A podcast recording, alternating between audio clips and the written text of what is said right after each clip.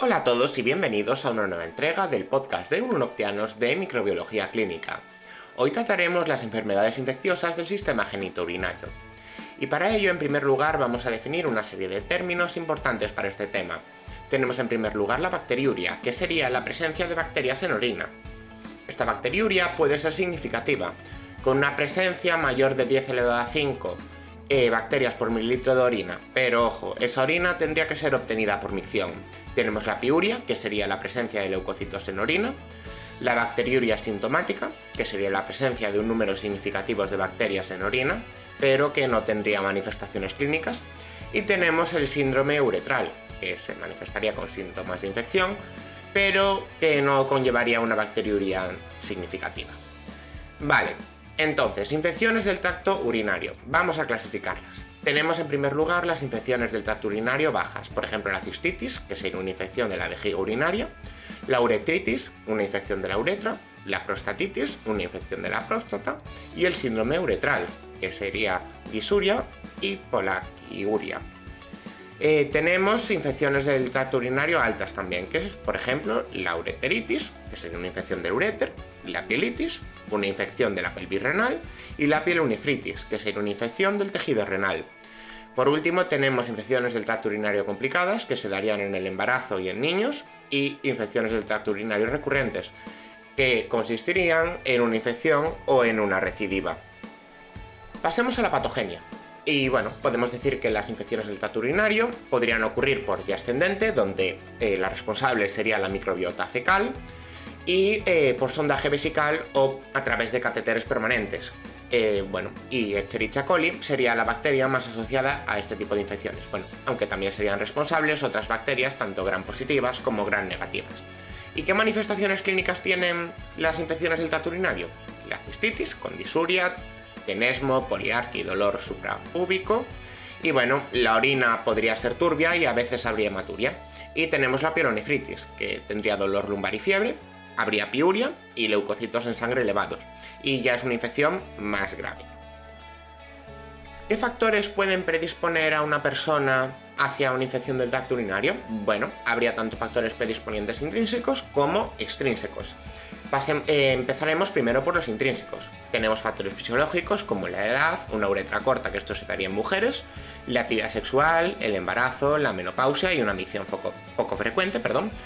Y factores patológicos como una, puede ser una uropatía obstructiva, un reflujo vésico-uretral, una vejiga neurógena y una hipertrofia prostática en el caso de los hombres. Y ya de factores extrínsecos tenemos a los que dependen del microorganismo, como por ejemplo la adherencia bacteriana, la producción de esotoxinas y endotoxinas, la producción de ureasa, la presencia de cápsula y la resistencia antimicrobianos, y eh, los factores que no dependerían del microorganismo, como puede ser una hospitalización, una sonda vesical, una instrumentación quirúrgica transuteral, diagnóstica o quirúrgica y la utilización de un diafragma o de un DIU. ¿Y qué microorganismos están involucrados en esas infecciones del tracto urinario? Tenemos en primer lugar bacilos gram negativos. Bueno, Escherichia coli sería la causa del 80% de estas infecciones en el caso de las extrahospitalarias y del 40% en el caso de las intrahospitalarias. Eh, bueno, eh, se daría principalmente en mujeres y causaría disuria, micción frecuente, hematuria, febrícula y piuria. Eh, otros microorganismos también gran negativos, eh, Enterobacter, Proteus y Serratia, que se pueden encontrar como habitantes normales del intestino grueso y suelen comportarse como oportunistas y bueno, serían patógenos nosocomiales. Todos estos colonizarían a pacientes hospitalizados, bueno, especialmente en asociación con ciertos tratamientos antibióticos, catéteres internos y procedimientos invasivos, y causarían unas infecciones intestinales como las que estamos viendo, que son las del trato urinario. Vamos a hablar un poquito de un microorganismo así bastante destacado, que sería Pseudomonas aeruginosa, que es un bacilo gran negativo, móvil, oxidasa positivo, es aerobio de vida libre, y bueno, habitaría principalmente en ambientes húmedos. Puede producir patología tanto en plantas como en animales y bueno, también en humanos. Eh, produce pigmentos, tenemos la piocianina, que es azul, la pioverdina, que es verde, y la piorubina, que es marrón. Eh, y bueno, podría crecer en colirios, desinfectantes y soluciones salinas. Fijaros lo eh, irónico que resulta que una bacteria pueda crecer en un desinfectante. Sería un importante patógeno oportunista y uno de los principales patógenos nosocomiales que se darían a nivel del tracto urinario. Afectaría a pacientes con catéteres, cirugías, trasplantes renales y tratamientos antibióticos previos. Y bueno, una de las cosas más peligrosas es que este patógeno presenta multiresistencia. ¿Cuál es su patogenia? Tenemos unos factores microbianos, como puede ser el hipopolisacárido, la, cápsula, los pilis, eh, las bacteriocinas o las piocianinas, eh, la sotoxina A y otras enzimas, también otras toxinas, como pueden ser hemolisinas, enterotoxinas, enzimas proteolíticos, como la colagenasa o las elastasas. Tenemos a los factores del huésped, eh, por tratamientos antimicrobianos previos, un defecto del sistema inmune, enfermedades subyacentes, como podría ser una fibrosis quística o una diabetes, la instrumentación empleada que estaría en mal estado de esterilidad, digamos, como sondas, catéteres, respiradores. Y eh, bueno, también eh, que la persona sea un gran quemado o una persona politraumatizada. ¿Y qué infecciones, aparte de las del tracto urinario, podría llevar, eh, perdón, ocasionar este microorganismo? Una septicemia, una endocarditis, una infección del tracto respiratorio, una infección ocular unas eh, otitis, eh, que es, bueno, estaría asociada a pincicinas principalmente, infecciones cutáneas a través de heridas y quemaduras, una osteomielitis o una infección del sistema nervioso central. Sobre la epidemiología, ¿cuál es su fuente? Pues sería el agua, la vegetación, el suelo y la microbiota transitoria, que si os acordáis definimos en la primera entrega del podcast. Eh, habría reservorios hospitalarios, como los desinfectantes, como ya hemos mencionado. bueno, ¿Cuáles podrían ser? Pues soluciones estériles de diálisis, eh, soluciones de irrigación, colirios y bueno, también eh, dentro de los reservorios hospitalarios tenemos equipos de anestesia y respiradores, que creo que ya los hemos mencionado. Transmisión eh, de persona a persona a través de contacto con el líquido contaminado. ¿Y quién es la población susceptible? Bueno, pues sería un patógeno oportunista. Eh, ¿Cuál es la profilaxis? Aislar a los enfermos, una asepsia rigurosa y comprobar la esterilidad de soluciones, de equipos y, por supuesto, el lavado de manos.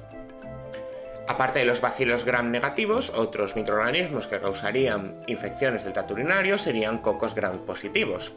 Eh, por ejemplo, tenemos Staphylococcus epidermalis, que formaría parte de la microbiota normal de la piel y de la nariz, eh, causaría importantes infecciones asociadas al cateterismo urinario y a implantes protésicos, y bueno, los implantes quirúrgicos, tales como las válvulas cardíacas y catéteres, se infectarían fácilmente.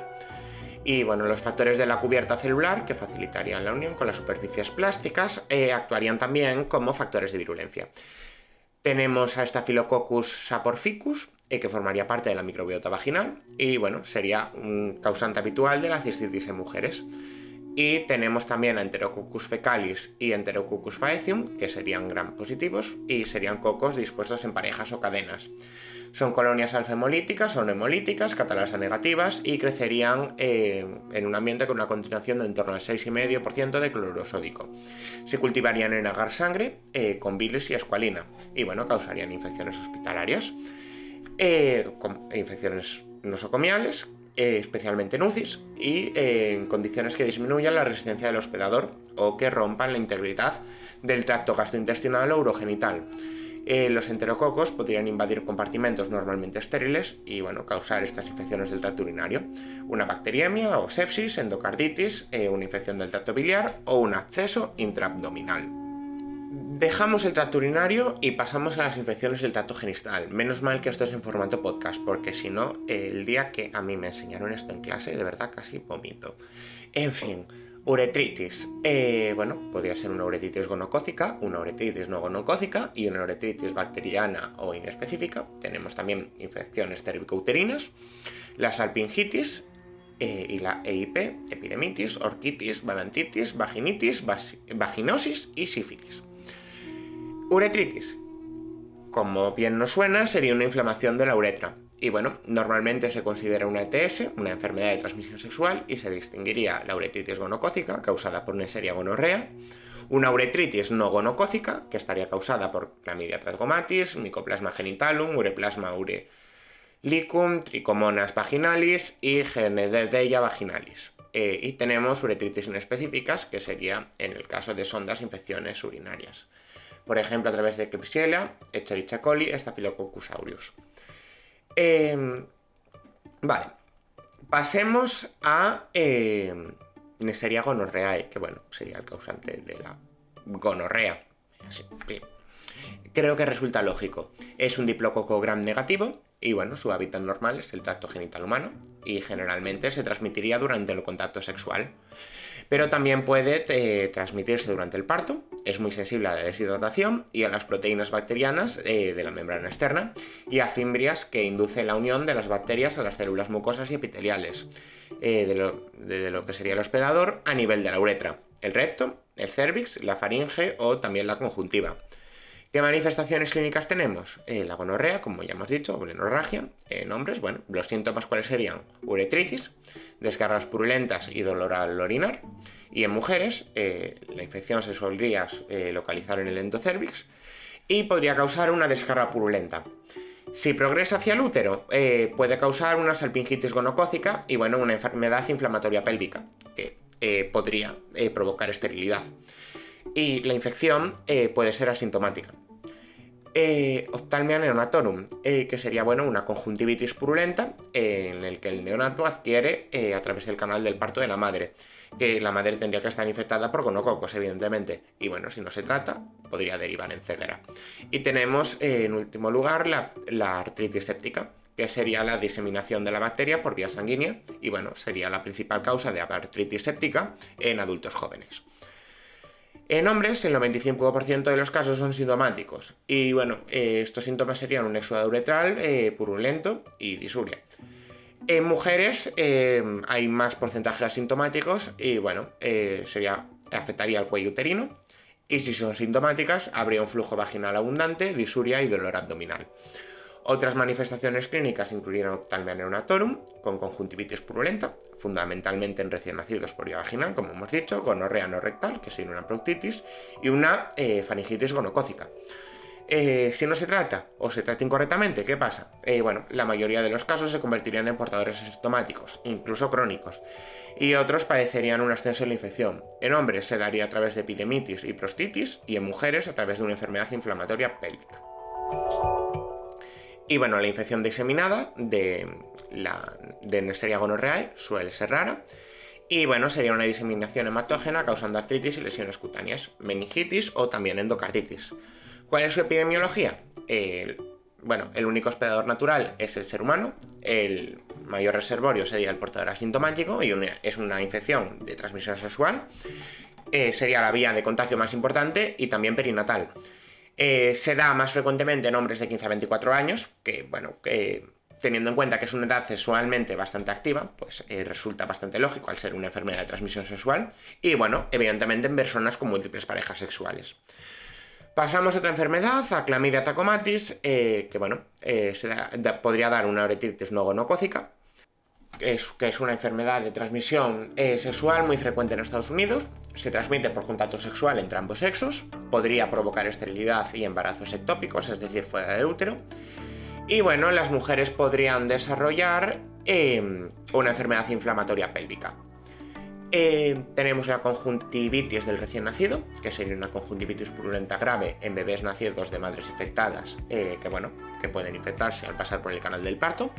Y tenemos el linfogranuloma venéreo, que es una enfermedad invasiva de transmisión sexual, que es endémica de África, Asia y Sudamérica, y consistiría en la aparición de pápulas transitorias en los genitales externos con inflamación dolorosa de los ganglios inguinales y perirrectales, otra enfermedad sería la salpingitis, que estaría asociada a una enfermedad inflamatoria pélvica.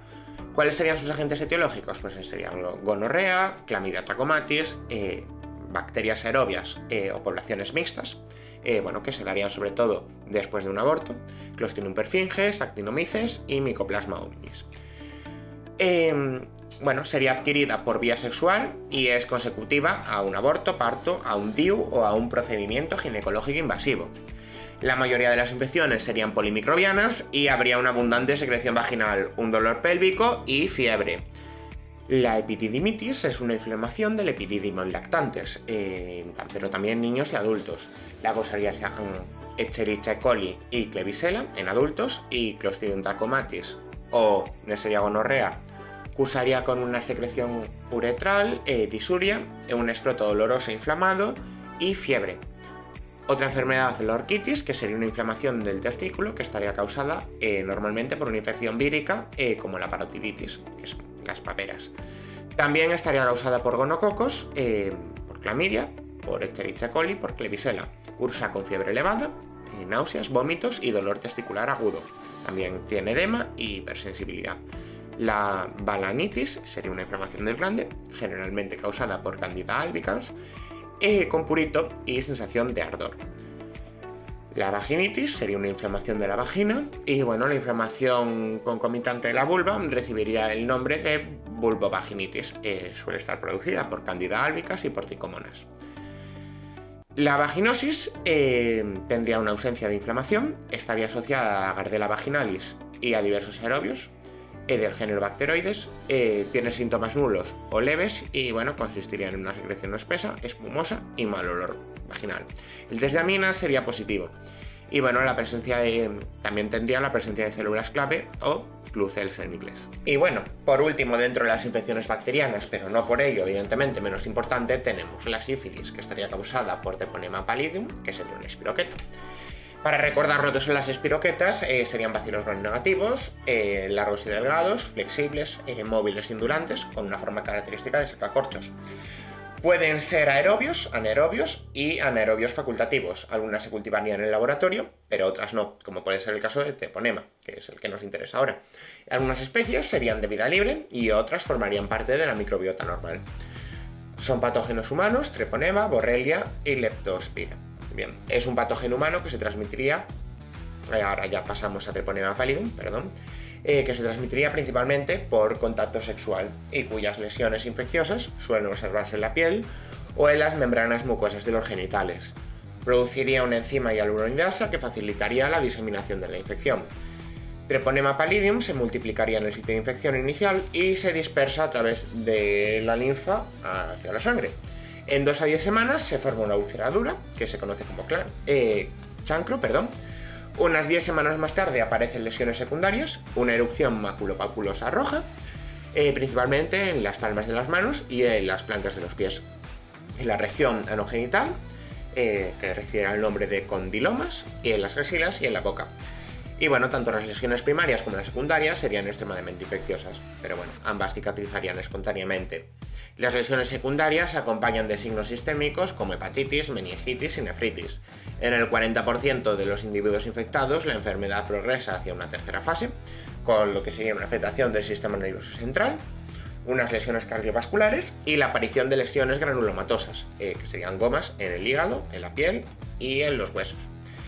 Tenemos en primer lugar la sífilis primaria, que bueno, clásicamente eh, estaría asociada a una úlcera endoroda indura, el chancro, en el punto de inoculación los chancros se curarían al cabo de pocas semanas y bueno, los pacientes en este periodo serían muy contagiosos. Tenemos la sífilis secundaria, donde la enfermedad se disemina y aparece durante los seis primeros meses eh, de la infección primaria, con fiebre, linfadenopatía, erupción cutánea eh, maculopapular, recibe el nombre de clavos, y con dilomas planos. Eh, tenemos la pérdida del cabello en en parches, perdón, y los pacientes son contagiosos. Eh, después tenemos eh, la, sífilis latente, que sería un paso intermedio entre la secundaria y la terciaria. Bueno, en pacientes no tratados se inicia una latencia que puede durar años. No hay manifestaciones clínicas, aunque la mujer embarazada podría transmitir la enfermedad al feto. Y por último ya la sífilis terciaria, con úlceras gomosas, con necrosis, una sífilis cardiovascular y neurosífilis. Ya por último, la sífilis congénita, que sería la transmisión de la madre enferma al feto durante las 10 a 15 semanas primeras del embarazo. La infección podría provocar la muerte del feto y su aborto, o bien el nacimiento de un bebé muerto. Los bebés eh, que sobreviven desarrollarían evidentemente la sífilis, y bueno, con anomalías estructurales y del sistema nervioso central. Ya dejamos las bacterias y pasamos a los virus. Tenemos al papiloma humano, que causaría verrugas genitales, tanto en hombres como en mujeres, que se tratan localmente con crioterapia, eh, una displasia eh, cervicouterina de escasa malignidad, que estaría producida por tipos tanto oncógenos como no oncógenos, eh, una displasia de gran malignidad producida por los tipos oncógenos y el cáncer cervicouterino, producido por las cepas 16 y 18 de este virus del papiloma humano. Y por último, ya para acabar, el virus del herpes simple, el VHS2, que causaría un herpes genital que afectaría a la uretra, al cuello uterino, al recto, a los genitales externos, con una micción dolorosa. Eh, tendría unas vesículas que se suelen curar en una semana. Y bueno, el virus se acantona en el sacro y queda en estado de latencia. Puede atravesar la placenta y afectar al feto causando un herpes neonatal y bueno, podría causar infecciones superficiales en la piel, en la boca, en los ojos o daños fetales graves. Y esto chicos ha sido todo en el podcast de hoy. Espero que os haya gustado mucho y nos vemos para la próxima. ¡Chao, chao!